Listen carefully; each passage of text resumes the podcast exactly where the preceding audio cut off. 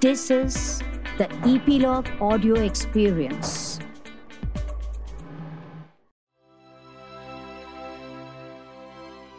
Yuki Ilyas is a performer, a teacher, and a corporate coach. She's trained under the best talent in India and abroad, and she uses all these skills while she's on stage. At the moment, she is celebrated for her solo performance called Elephant in the Room. It's my pleasure to chat with Yuki Ilyas on my Rangamanch show. Welcome to the show, Yuki. Tell me, how did your love affair with the theatre begin? Um, I would say it began very young. My parents are both artists, and they started taking me to listen to music, both Hindustani, Karnataka, and I would say more music uh, and dance before uh, theatre, actually and uh, cinema was big in their lives, documentary films. Um, I encountered the love for theater in college. You know, like in Bombay, most colleges have a theater group and theater festivals. So I was Xavier's College, and that's where a lot of us began. In, um, I was with uh, Quasar Thakur Padamsee, um, Akash Khurana. We were all kind of contemporaries growing up together and started doing theater then. But the big love, I think, hit me when I went to a school in Paris called the Lecoq School for theater. And it was um, a very new kind of theater for me, Bhavnaji. It was uh, physical theater.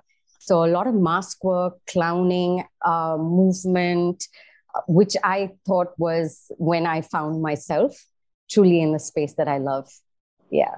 So when did this uh, acting bug or this um, show business or performing bug bit you first? Um, okay, both the uh, parents were artists. So were you traveling mm-hmm. with them? Were you watching them all the time? Uh, was it as a child that you said you're going to be like your parents? No, actually, I had no clue what I'd be. You know, I I, I was a wanderer, I think. Uh, but my parents were because they were artists. They put no pressure on me, and they were they were very cool. They were like, "You'll discover what you have to be when you discover." But of course, there was a huge influence in, I guess, the, an artistic growing up. Um, but the first bug, I think, was um, watching some shows like Marcel Marceau. I was uh, happy to see him when I was very young at the Homi Bhabha Auditorium, uh, watching French clowns, watching um, uh, Kotwal. And I remember those kinds of images and that kind of power on stage was incredible. And I never did think that it would be part of my life till I showed up on stage. And uh, I felt like, yeah, this is something where for once I feel good because I was not a good student. I always felt like an imposter growing up in terms of education and academics, but I didn't feel as an as an imposter on stage. And and yet you're playing so many different characters, but that's where I felt like this is the closest to what it feels right to be. so, how did your friends and people you loved reacted to uh, your um, invasion on theater? How did they react? Did they make you feel an outsider? Did they make you feel special? Uh, did their opinion uh, influence you uh, or determine any uh, decisions in you? That's a really interesting question that you've asked. And I think um, um, the theater is a very social space. So you're always interacting and it can affect you people can influence you, affect you. And I think there can be both very positive influences um, and a lot of positive feedback. And then there can be the negative and there can be the developmental. And as you're growing your career of an artist, I think that's a very uh, careful balance to keep treading. How much to take in people's appreciation, how self critical you need to be of yourself, and how uh, you need to keep evaluating what is important for you in art and why you do what you do what is the purpose of the craft how do you develop it? And for me that has become an important dialogue uh, not just being on stage and receiving the the applause but really to grow i think deeper in what it means for me as a longer journey other than the audience. Um, and so but it's important as, as as we know it's a social um, it's a it's a social world of being an artist at least the theater one um, and you know sometimes i can be bitten quite hard. I can be very sensitive about the uh, feedback i get. Um, and i have to learn to to grow with it. And um, how you seek it becomes important. Who you seek it from becomes more and more important. So when did you decide that you were also going to become a teacher? Is it when you felt that you had excelled in your art? Do you think you have excelled in your art? Well, so when I went to the school at the Lecoq School, I think I, my eyes opened up to what education in theater can do for an artist. Uh, one is I moved from being just an actor to being a theater maker and that was only possible because of the education that i had. It was empowering truly. And back in india out here you know i, I played the role of a, of a woman actor. I always worked with male directors.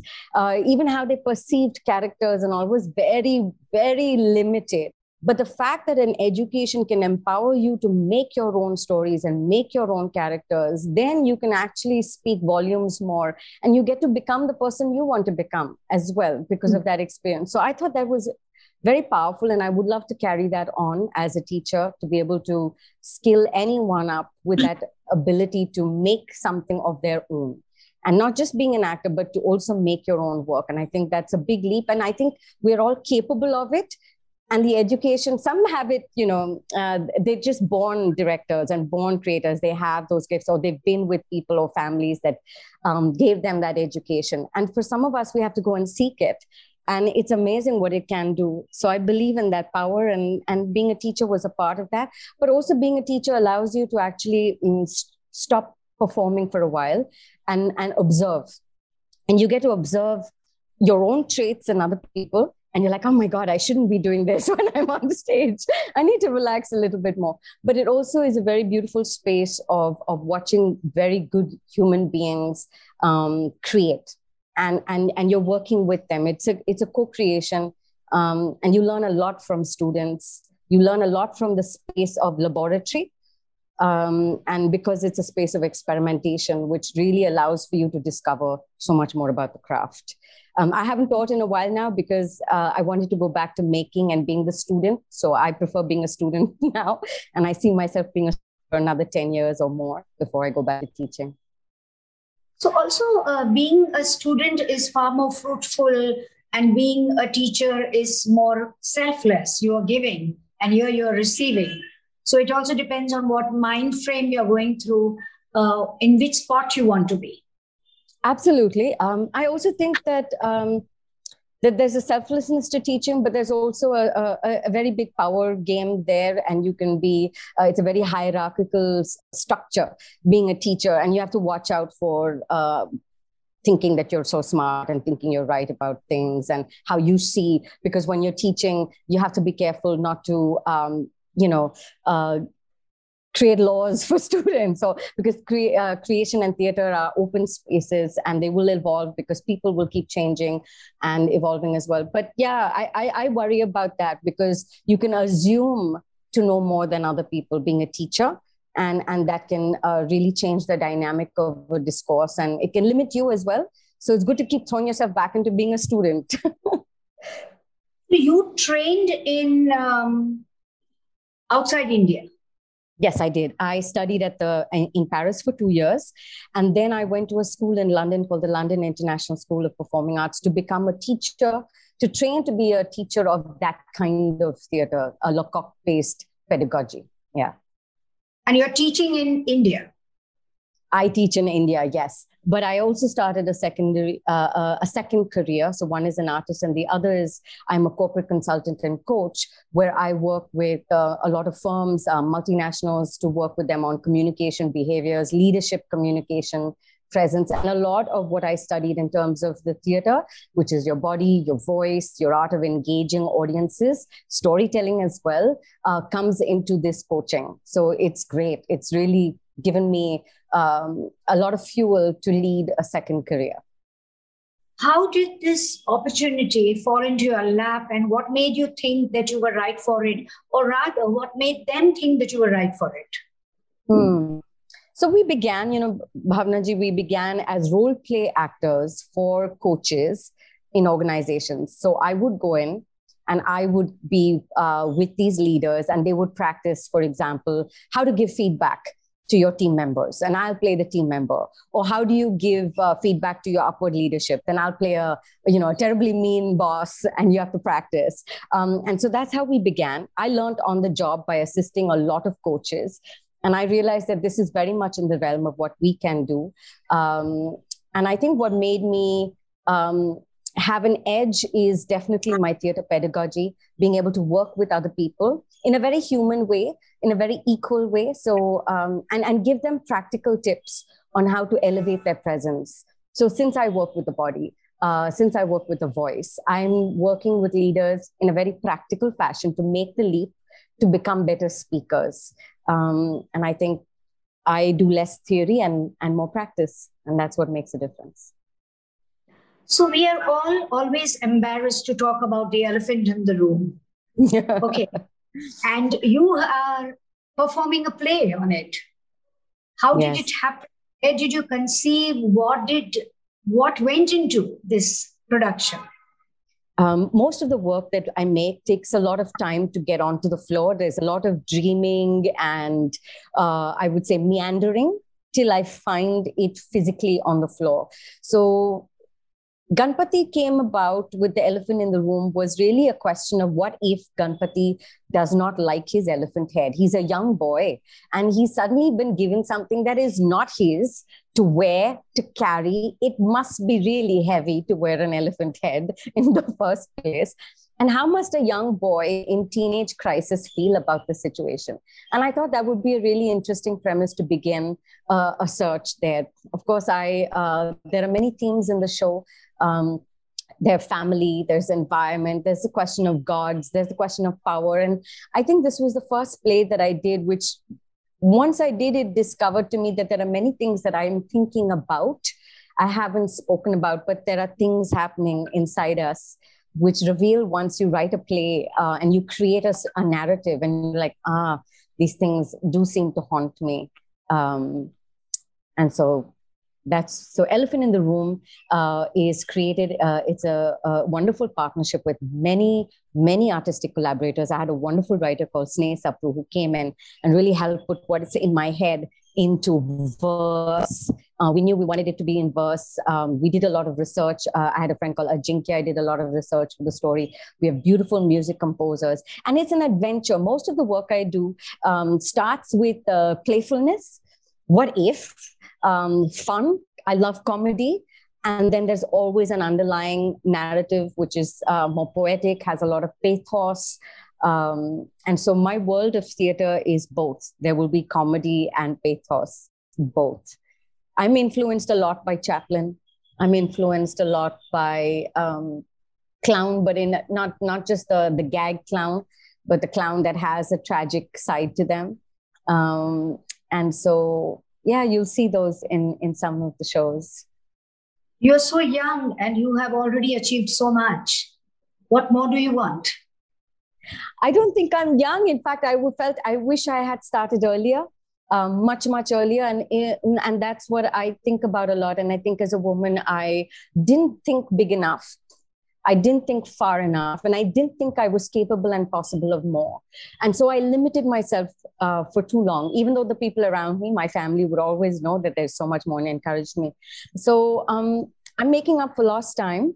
And yet at the same time, um, I work differently. I, I think about time in a different way. The pandemic changed how we thought of time.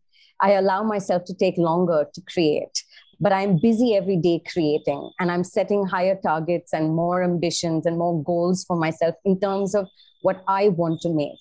If you're an actor, Bhavnaji, and a creator in a city like Bombay, you often feel the pressure of, um, you know, uh, that, that you have to output. You have to put it out fast. Um, you have the pressure growing up of cinema, which actually never fascinated me. I never did watch cinema but there was that pressure. And these things can take you off your path. You think you have to maybe be a film person. And it took me off my path. And now i'm back to knowing that this is my space. Theater is my space. I love it incredibly. Um, and what more means just go on exploring having fun. I am very clear about uh, the riyaz that i have to do every day i work out every day i practice many kinds of arts um, and i love being immersed in that so what is more is perhaps um, finding a balance between my work life and the corporate world, but continuously doing a riyaz in my artistic life. And that is a discipline. Um, and I love to go and watch and listen to music and dance. Um, and so for me, what more means to keep opening up to what other people are making and doing and being in those rooms of music and being in their riyaz. I think even more than show, um, I love to be in the presence of other people's practice. So I love rehearsals, their rehearsals. I would love to sit in and just listen to people play their music um, on a morning, you know, hear Todi as a riyaz. Um, that is what I look forward to actually all the time. My last question Your name is unusual. Mm-hmm. When I first heard of it, I could not figure out who you were, where you came from, if you were Indian, if you were not an Indian. Are you comfortable with your name? And how did this strange name come up? I love the name uh, Yuki, which means snow in Japanese. My brother gave it to me when he was four years old. He was allowed to decide my name. Uh, my parents come from mixed backgrounds, and it was, I think, uh, I think it's a blessing to have a name that um, actually one cannot identify uh, where you come from. I think. um, and I think um, I like the mystery of it uh, I know I disappoint people because a Japanese person doesn't show up, and it's just plain old me, a nice Bombay girl. But um, it has helped me. Um, many of my stories, um, many of the things I think about, are about identity and the and and the need to uh, liberate myself from any one kind of identity. And people are always trying to box you, and I've always had that since I was a kid, and I personally don't believe in any of those boxes. Um, and so the name has allowed me to have that, uh, a bit of that freedom. Uh, and it's important to me to have that freedom. I will just say in the end that uh, Yuki, you are fantastic, so focused, so bang on, and you have all my blessings. And it was a oh, pleasure. Thank you so much. It was a pleasure to chat with you. Thank you so much for those questions. Allows me to think. Thank you for tuning in. If you have liked this episode, do comment. Do rate on Apple Podcasts. Subscribe to Rangmanch on your favorite podcast app like Apple Podcasts, Google Podcasts, Hubhopper, Castbox, Spotify, JioSaavn so that you get notified when we come next. Stay tuned for the next episode with yet another guest, and until then, take great care of yourself.